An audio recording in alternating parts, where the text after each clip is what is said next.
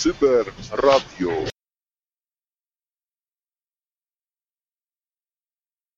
Witamy serdecznie wszystkich słuchających. Z tej strony Cyber Radio, przy mikrofonie Artur Biały. I Maciej Beus. Dzisiaj kontynuujemy nasz cykl Ludzie Cybernetyki. Dzisiejszy odcinek poświęcimy osobie e, świętej pamięci docenta Koseckiego. Znawcy cybernetyki na pewno znają docenta, to polski inżynier, cybernetyk społeczny, dziennikarz, publicysta, e, nauczyciel akademicki oraz polityk, autor m.in. takich publikacji jak Metacybernetyka, Nacjokratyzm. I docent Kosecki był kontynuatorem e, osiągnięć Mariana Mazura, jeżeli chodzi o Polską e, Szkołę Cybernetyki i uważamy, że wniósł ogromny wkład i w rozwój Polskiej Szkoły Cybernetyki i dzięki niemu ona w jakiś sposób dalej tam istnieje. W związku z tym, że y, mówimy o docencie y, Koseckim, mamy dzisiaj specjalnego gościa. Y, specjalnym naszym gościem jest pan Stanisław Tymiński. Witamy pana, panie Stanisławie, dzień dobry. Dzień dobry. Wszyscy na pewno znają pana Stanisława. Stanisław Tymiński, polski biznesmen prowadzący interesy m.in. w USA, w Kanadzie, w Ameryce Południowej, zajmujący się branżą elektroniczną i komputerową, a także polski patriota, m.in. założyciel partii X oraz kandydat na prezydenta w wyborach w roku 90 i 2005. Niezmiernie dziękujemy za to, że zgodził się Pan wziąć udział w naszej audycji i opowiedzieć troszeczkę o docencie Koseckim. I może od razu zaczniemy. Proszę nam powiedzieć, w jaki sposób i kiedy poznał Pan docenta Koseckiego? Poznałem docenta Koseckiego kilka miesięcy po wyborach prezydenckich w 90 roku, to znaczy na wiosnę w roku 1991, kiedy formowali, już sformowaliśmy partię X i mieliśmy zorganizowane spotkania w każdą środę, otwarte spotkania, na których pojawił się docent Kosecki i zaimponował mi swoim intelektem i analitycznym sposobem swojego myślenia. Więc poprosiłem go, żeby wstąpił do partii X, co zrobił bardzo niechętnie na początku, ponieważ miał złe doświadczenia ze swojej przynależności do tak zwanej partii PZPR i nie chciał już nigdy być członkiem żadnej partii, no ale w końcu nalegałem i się zgodził zostać członkiem partii X i został wybrany jednym z dyrektorów, z 10 dyrektorów partii X na zjeździe w maju 1991 roku i bardzo miło mi się potem z nim przez wiele lat współpracowało. No właśnie, bo sam docent, jako człowiek zafascynowany pracami profesora Mazura oraz cybernetyką społeczną, pewnie często tę swoją wiedzę wykorzystywał. Czy pamięta Pan jakieś sytuacje, w których znajomość cybernetyki została wykorzystana przez świętej pamięci docenta Koseckiego?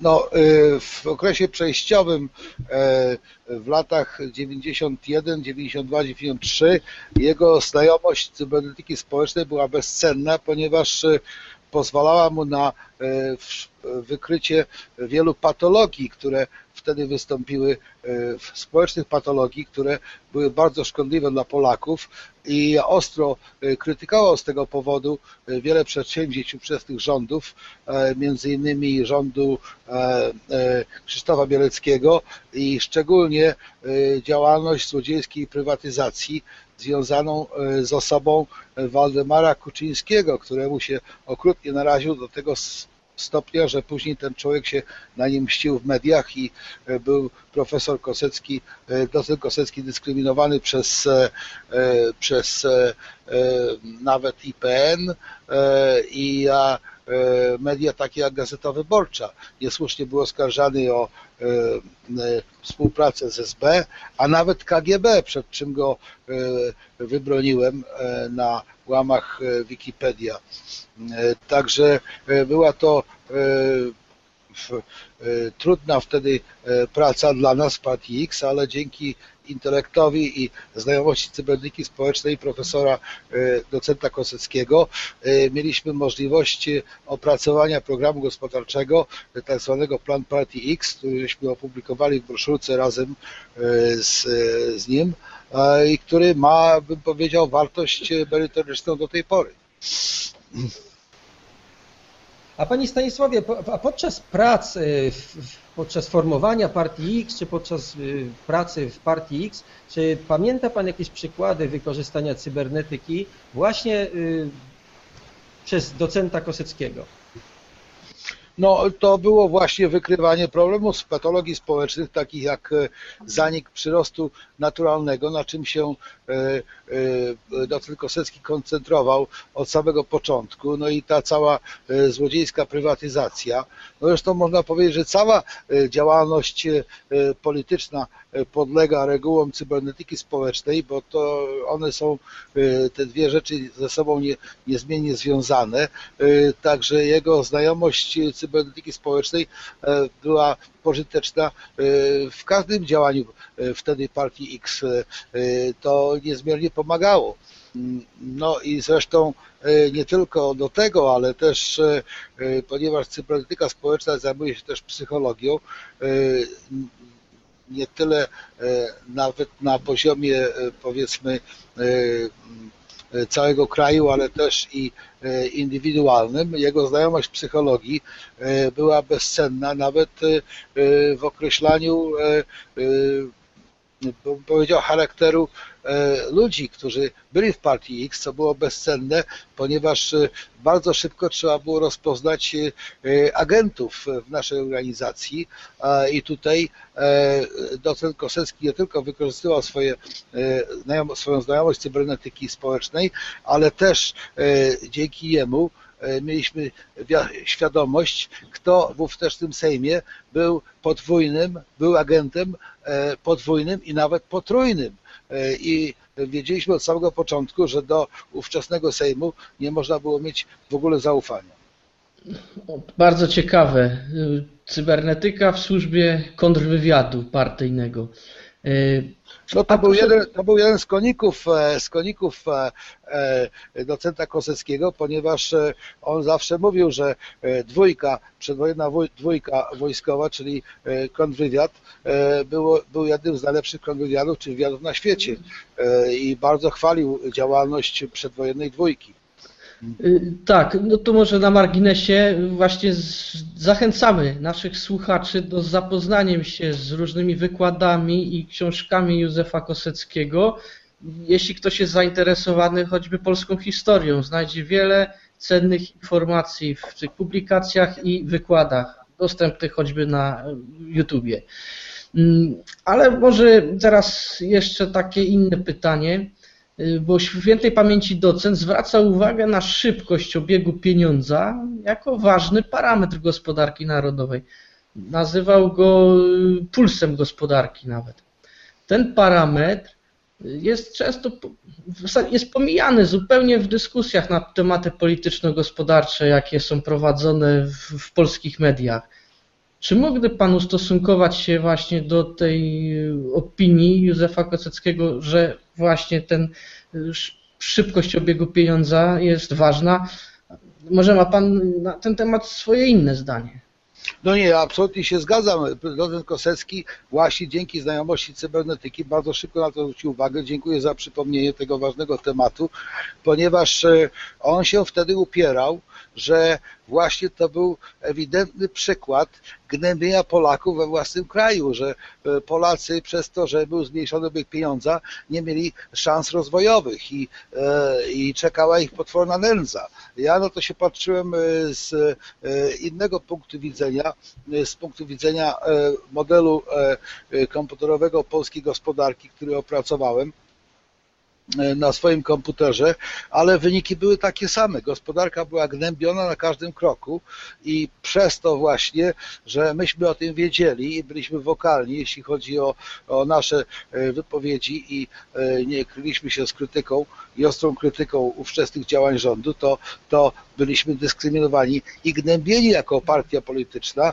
do tego stopnia, że nieuczciwie, niemoralnie, bezprawnie nas e, e, po prostu usunięto e, z kolejnych wyborów do, do Sejmu w 1991-1993 roku, kiedy mieliśmy szansę na przykład w 1991 roku wprowadzenia ponad 100 posłów do Sejmu, to podcięto nam nogi niesłusznymi oskarżeniami o jakieś tam nieprawdziwe fałszowanie podpisów wyborczych i nie można się było od tego odwołać ale y, zdecydowanie docent Kosecki zwraca uwagę na, y, na zmniejszenie y, obiegu pieniądza w Polsce i to było robione tendencyjnie manipulacyjnie przez ówczesny rząd. Ja myślę, że nawet to jest robione do tej pory.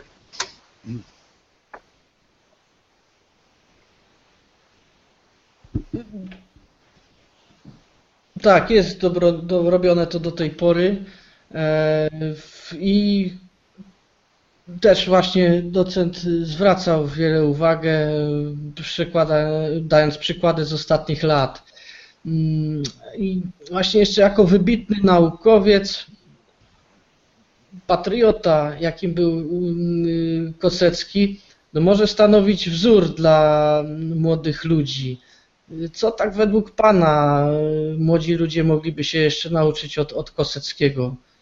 Jakby Pan zrobił krótką taką analizę, życia dorobku docenta? E, przede wszystkim docent Kosecki był bardzo szlachetnym człowiekiem. E, szlachetnym, e, o wysokich zasadach moralnych, prawdziwie oddany Polsce, polskiej racji stanu i dla niego prawda zawsze była numer jeden. Nieważne, czy był dyskryminowany czy nie, dla niego to nie było ważne, chociaż to było bardzo uciążliwe, ponieważ przez to, że się zdedykował nauce cybernetyki społecznej, nie mógł dostać e, e, żadnej pracy w Warszawie i jeździł na wykłady w Kielcach, co było bardzo uciążliwe i nawet jeździł autostopem, e, co w jego wieku no, był wystarczająco silny, aby sobie z tym dać radę. Ale mimo tego zawsze stał po stronie prawdy. I nie wiem, jak w dzisiejszej Polsce taka postawa jest ceniona, ponieważ wielu ludzi ze względu na swoje potrzeby czasem wolą prawdę omijać, ale dla mnie też osobiście E, taka postawa jest postawą szlachetną, bo w końcu pod koniec życia, jeśli pamiętamy e, o kimś, to nie pamiętamy, ile on zostawił pieniędzy na tym świecie, ale pamiętamy, czy on, jego charakter, czy, czy on był szlachetnym człowiekiem, czy był prawdziwym Polakiem. I jeśli chodzi o to, to e, docent Kosecki jest prawdziwym przykładem dla młodych ludzi jako postawy wybitnie szlachetnej i patriotycznej, niezależnie od tego, jakie ciosy y, zadaje mu jego, jego wrogowie. Y, tak, właśnie. Może jeszcze tylko tak podkreślę tą szlachetność y, rozumianą cybernetycznie, jakie wysokie standardy etyczne, bo właśnie docent Kosecki w swoich wykładach wykazywał, że właśnie typowy Polak to myśli z kategoriami etycznymi głównie. No więc dam przykład. Dam przykład. W 1994 roku wystąpiła taka sytuacja, że e, e, no, e, chciałbym powiedzieć, że najlepiej się człowieka poznaje po jego wrogach, prawda? Bo, bo to jest pewnym odzwierciedleniem jego charakteru. I nastąpiła taka sytuacja w 1994 roku, że e, e, e, prosił mnie o spotkanie Leszek Miller, który był wtedy szefem SLD i zaproponował, żebym wstąpił do SLD, ale tylko bez docenta Koseckiego. I widziałem, że był to wyraźny strach przed Koseckim. Dlaczego? Bo docent Kosecki był szlachetnym człowiekiem i zawsze stał po stronie prawdy. I jako taki on nie, nie dopuszczał do żadnego kłamstwa czy zakłamania i, i, i pewnie dlatego Leszek Miller się go bał. No i to jest pewnym odzwierciedleniem charakteru Józefa Koseckiego. Oczywiście, ja nie mogę się zgodzić na propozycję Leszka Millera z różnych powodów, ale zaimponowało mnie to, że mój przyjaciel, docent Kosecki, był tak wysoko ceniony. A panie Stanisławie, y, prowadzi pan z dużymi sukcesami różnego rodzaju przedsięwzięcia biznesowe. Y, czy kiedykolwiek wykorzystywał pan właśnie cybernetykę społeczną do zarządzania przedsięwzięciami biznesowymi czy projektami? No właściwie e, tak naprawdę to e, cała działalność marketingowa e, mojej firmy i właściwie każdej firmy jest oparta na zasadach cybernetyki społecznej, ponieważ firma wystawia według swojego planu pewną ofertę publiczną i tutaj jeśli chodzi o wynik tej działalności, czyli tak zwane sprzężenie zwrotne, to jest e, ilość e, pieniędzy w banku po pewnym czasie, e, prawda? Także tutaj można powiedzieć, że każdy biznes, jeśli chodzi o model, który jest pewnego rodzaju, bym powiedział, działalnością wzmacniającą ze sprzężeniem zwrotnym e, może być e, uważany za, za model, e, typowy model cybernetyki społecznej, ponieważ każda firma no, przez swoje istnienie prowadzi działalność publiczną, społeczną i, i, i chciałaby osiągnąć jakiś pozytywny wynik. Mm, także tutaj reguły cybernetyki społecznej bardzo dobrze pasują do prowadzenia modelu biznesu. I jeszcze też w tych właśnie konstruowaniu oferty i dogadywaniu się z, z, różnymi kontrahentami, jak i też prowadzeniu firmy wewnątrz, pewnie ważne jest jakieś efektywne motywowanie, czy to kontrahentów, czy pracowników, mm, bo też takim konikiem docenta była sprawa motywacji. Y, czy w swoich rozmowach y, z, z naszej świętej pamięci bohaterem naszej audycji tamten poruszał y, sprawy motywacji? No, e, w Polsce to jest e, trudny temat, e, prawda? I ja czasem słyszałem wypowiedzi raczej negatywne na temat motywacji. Słynne powiedzenie docenta Koseckiego to było takie, że dobry pan w Polsce to był taki, który strzelał po nogach jak Cranley, co mi się bardzo podobało.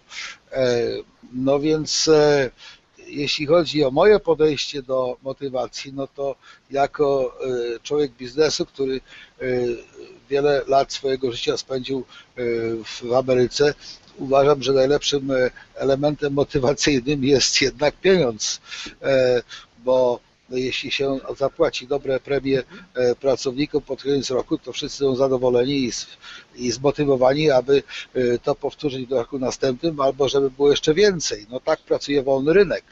E, w Polsce e, to mm, może jest e, jeszcze trochę inaczej, ponieważ są te pozostałości prawda, systemu komunistycznego i z tą motywacją jest różnie. Na przykład, dam przykład, że jeśli się da na przykład Polakowi pieniądze jako napiwek z podziękowaniem za jakąś grzeczność, to nie, ależ nie trzeba, proszę mi tego nie dawać, ja, nie, ja tych pieniędzy nie potrzebuję. Jest przykra sprawa, bo już są pieniądze w ręku, już je podaje, a tutaj człowiek odmawia. Kiedy z kolei y, ten proces motywacyjny napiwkiem w innych narodowościach, na przykład u Chińczyków, jest zupełnie inny. Każdy Chińczyk, który dostanie jakiekolwiek pieniądze, nie wiadomo jak jak duże czy małe, to się zawsze uśmiechnie, rozraduje, bardzo dziękuję i je szybko schowa do kieszeni. No więc tą motywacją e, to jest różnie, ponieważ jest ona oparta na e, podłożach kulturowych, e, no ale tak jak powiedziałem poprzednio, nic ludzi nie motywuje jak, jak pieniądz, więc ja sobie wyrobiłem powiedzenie, że mm, Polacy najlepiej pracują zmotywowani na liście płac, a najgorzej pracują w sytuacjach wolontariatu bo wtedy nie ma tej motywacji, prawda? No, no ale jest teraz w Polsce wolny rynek i e, pieniądze stały się ważne, e, ponieważ innego rynku nie ma. E, no i tutaj jest kwestia tego, czy w Polsce można zarobić pieniądze takie, które by ludzi motywowały, motywowały do twórczego działania. No tego to ja nie jestem tak pewien. I to była ta problematyka, o której często żeśmy rozmawiali, ale niestety e, nie mieliśmy e, możliwości, żeby rozwiązać te problemy, ponieważ nigdy nie byliśmy w rządzie. Hmm. Czyli, czyli te cybernetyczne takie sprzężenie zwrotne, pieniądze i to jest naj, najlepsza motywacja, z czym się tutaj na pewno zgadzamy. I, bo, a jeszcze wracając do tego tematu motywacji, to właśnie tutaj Maciek zauważył, że konikiem docenta były różnego rodzaju motywacje i właśnie on też uważał, że to wszystko zależy od, od podejścia kulturowego. Ale panie Stanisławie, dużo osób y, y, słuchających naszego radia to osoby w jakiś sposób związane z biznesem.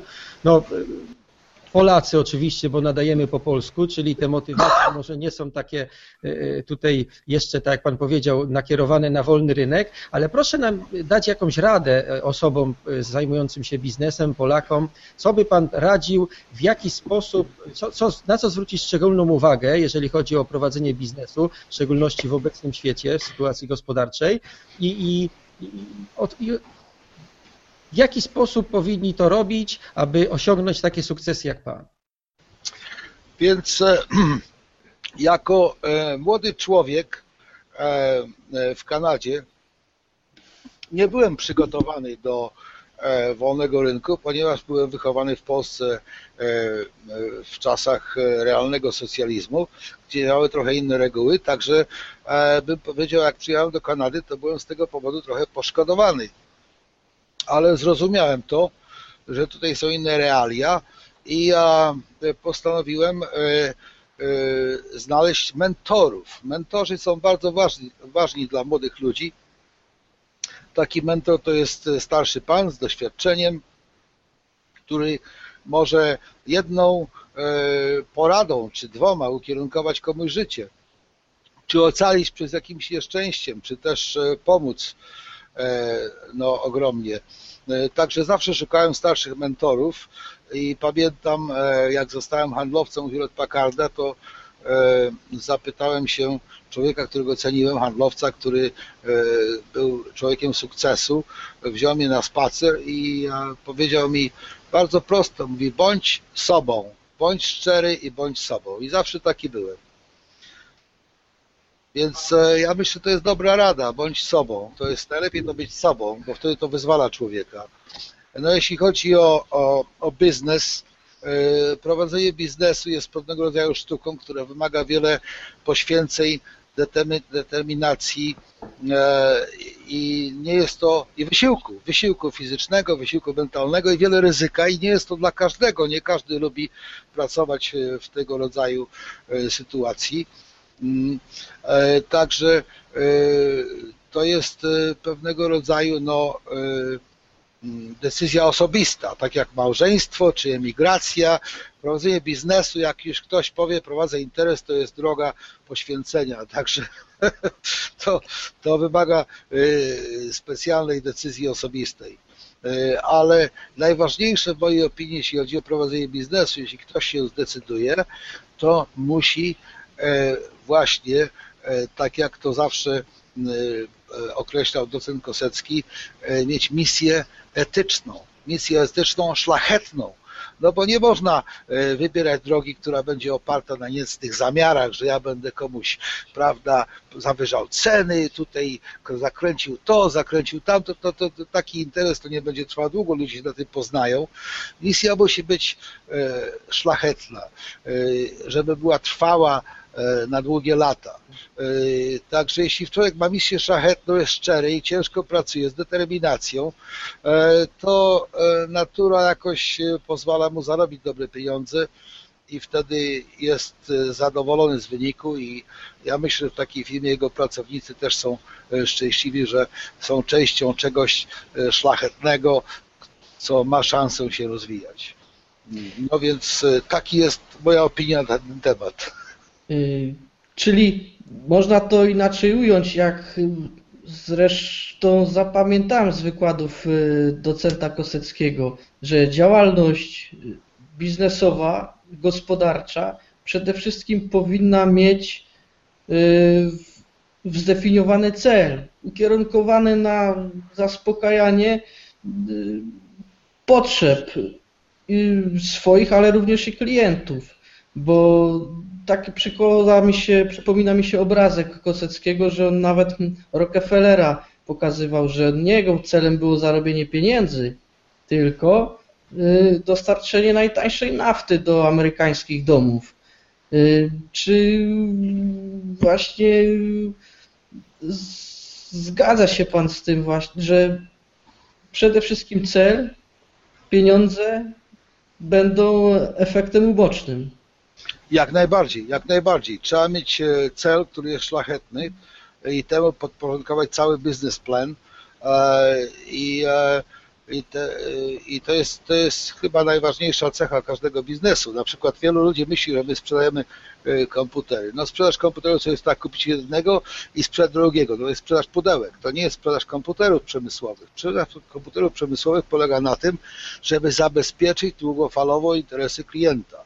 E, więc nasi klienci, jak budują fabryki, to nie budują na okres 30-40 lat. I oni nie są w stanie zmieniać e, komputerów co kilka lat, bo co kilka lat wychodzi nowy komputer na rynek, który nie jest kompatybilny z ich oprogramowaniem, z ich systemem. Także my mamy misję, żeby zabezpieczyć ich interes przez 30-40 lat istnienia fabryki żeby im stale dostarczyć ten sam komputer, który im będzie potrzebny, kiedy tamten stary już się nie daje do użytku. I to jest nasza misja, utrzymanie naszych klientów w interesie, jeśli chodzi o komputery. A wiadomo, komputery są teraz ważne, bo w wielu dziedzinach nie można e, pracować bez komputerów. Niektóre procesy chemiczne są tak delikatne, że wymagają stałej automatyki komputerowej. Jeśli taki komputer padnie, to e, fabryka, która jest warta 100 milionów dolarów, po prostu stoi no więc e, e, to jest nasza misja, utrzymanie naszych klientów w interesie przez niezawodne komputery i pomoc, jak tylko coś się zepsuje, żeby natychmiast oni mogli z nowym komputerem prowadzić swoją działalność. I to jest nasza misja. Także jesteśmy szczerzy, otwarci, staramy się pracować na stałych marżach, nie podbijać cen, co klienci nasi cenią i zarabiamy swoje i jesteśmy w interesie ponad 40 lat i do tej pory nam idzie bardzo dobrze.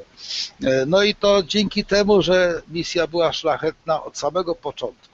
A muszę powiedzieć Państwu, że, że, że klienci czasem nic nie mówią e, na temat firmy, a na temat poszczególnych ludzi, ale cały czas nas obserwują. Nas obserwują nie tylko jako firmę, nas obserwują osobiście, cały czas się patrzą na nasz charakter. Na nasz charakter. I czasem to zabiera dosyć dużo czasu, żeby się nas poznali, może 10-20 lat, ale w końcu jak powiedzą, no ten człowiek jest szlachetnym człowiekiem, to cena nie ma żadnego znaczenia. Bo jest zaufanie, ten człowiek ma charakter. Ja wiem, jak z nim zrobię interes, czy od niego coś kupię, to ja mogę na tym polegać i tu nie ma miejsca na przekręty. Jest długofalowość, jest stabilność, prawda? No bo przecież życie nie jest na 1-2 lata, jest na, na dziesiątki lat i prze, po, dopiero po, po, po, po 10-20 latach, czy w nowym interesie może zajmie 3 lata, ludzie patrzą się na charakter biznesu, charakter człowieka i wtedy dopiero można liczyć na jakiś dobry wynik.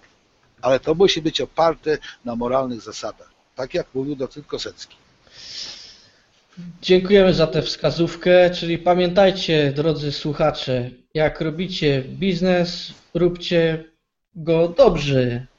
E, Dobrze, etycznie i cybernetycznie, jak mawiał docent I. I z empatią, z empatią dla klienta. Empatia to jest ważna. Trzeba myśleć, co klient będzie potrzebował, jak go zabezpieczyć, jak mu zrobić dobrze. Tak jakby poszedł do e, restauracji pierwszej klasy, gdzie w tych pięciogwiazdkowych to nie tylko chodzi o to, żeby klient dobrze zjadł, ale od czasu jak wejdzie do tej restauracji i opuści, to się czuje jak król. Traktowanie klienta jest bardzo ważne.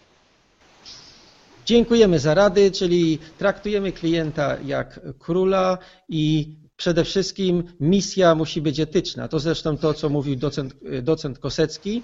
Yy, Panie Stanisławie, serdecznie dziękujemy za krótkie przybliżenie yy, postaci docenta Koseckiego. Dla tych, którzy nie znają yy, prac doktora, docenta Koseckiego, polecamy takie książki jak Metacybernetyka, yy, Nacjokratyzm. Na naszej stronie cybermyślnikradio.pl znajdą, Państwo linki do, do, do wszystkich pozycji. A docent Kosecki, wybitny polski y, cybernetyk, patriota i propagator idei Mariana Mazura, którą my też tutaj chcemy propagować. Panie Stanisławie, jeszcze raz serdecznie dziękujemy i dla naszych słuchaczy do usłyszenia w następnym odcinku. Ja bym chciał jeszcze dodać na zakończenie, że e, bardzo boleśnie odczułem stratę e, docenta Koseckiego jako e, swojego wielkiego przyjaciela. Był to dla mnie przywilej, że poznałem człowieka tak wielkiego formatu, szlachetnego naszego patriotę, który zawsze stał niezmiennie po stronie prawdy bez względu na dyskryminację jego osoby przez e, e, ówczesne czy obecne elity. E, Byłem na jego pogrzebie, było to bardzo smutne. Chciałem się z nim zobaczyć, zanim odszedł od nas. No niestety nie dało się, ale zawsze będę go mile wspominał. Także dziękujemy jeszcze raz Panu za te słowa o świętej pamięci docencie. Także żegnamy się z naszymi drogimi słuchaczami. Yy, Dobranoc, yy, do usłyszenia i Jeszcze raz dziękujemy panu Stanisławowi i też y, tak, i czekajcie na nasze kolejne audycje. Dziękuję panie Macieju, dziękuję panie Arturze i ja serdecznie pozdrawiam państw, panów, panów i słuchaczy.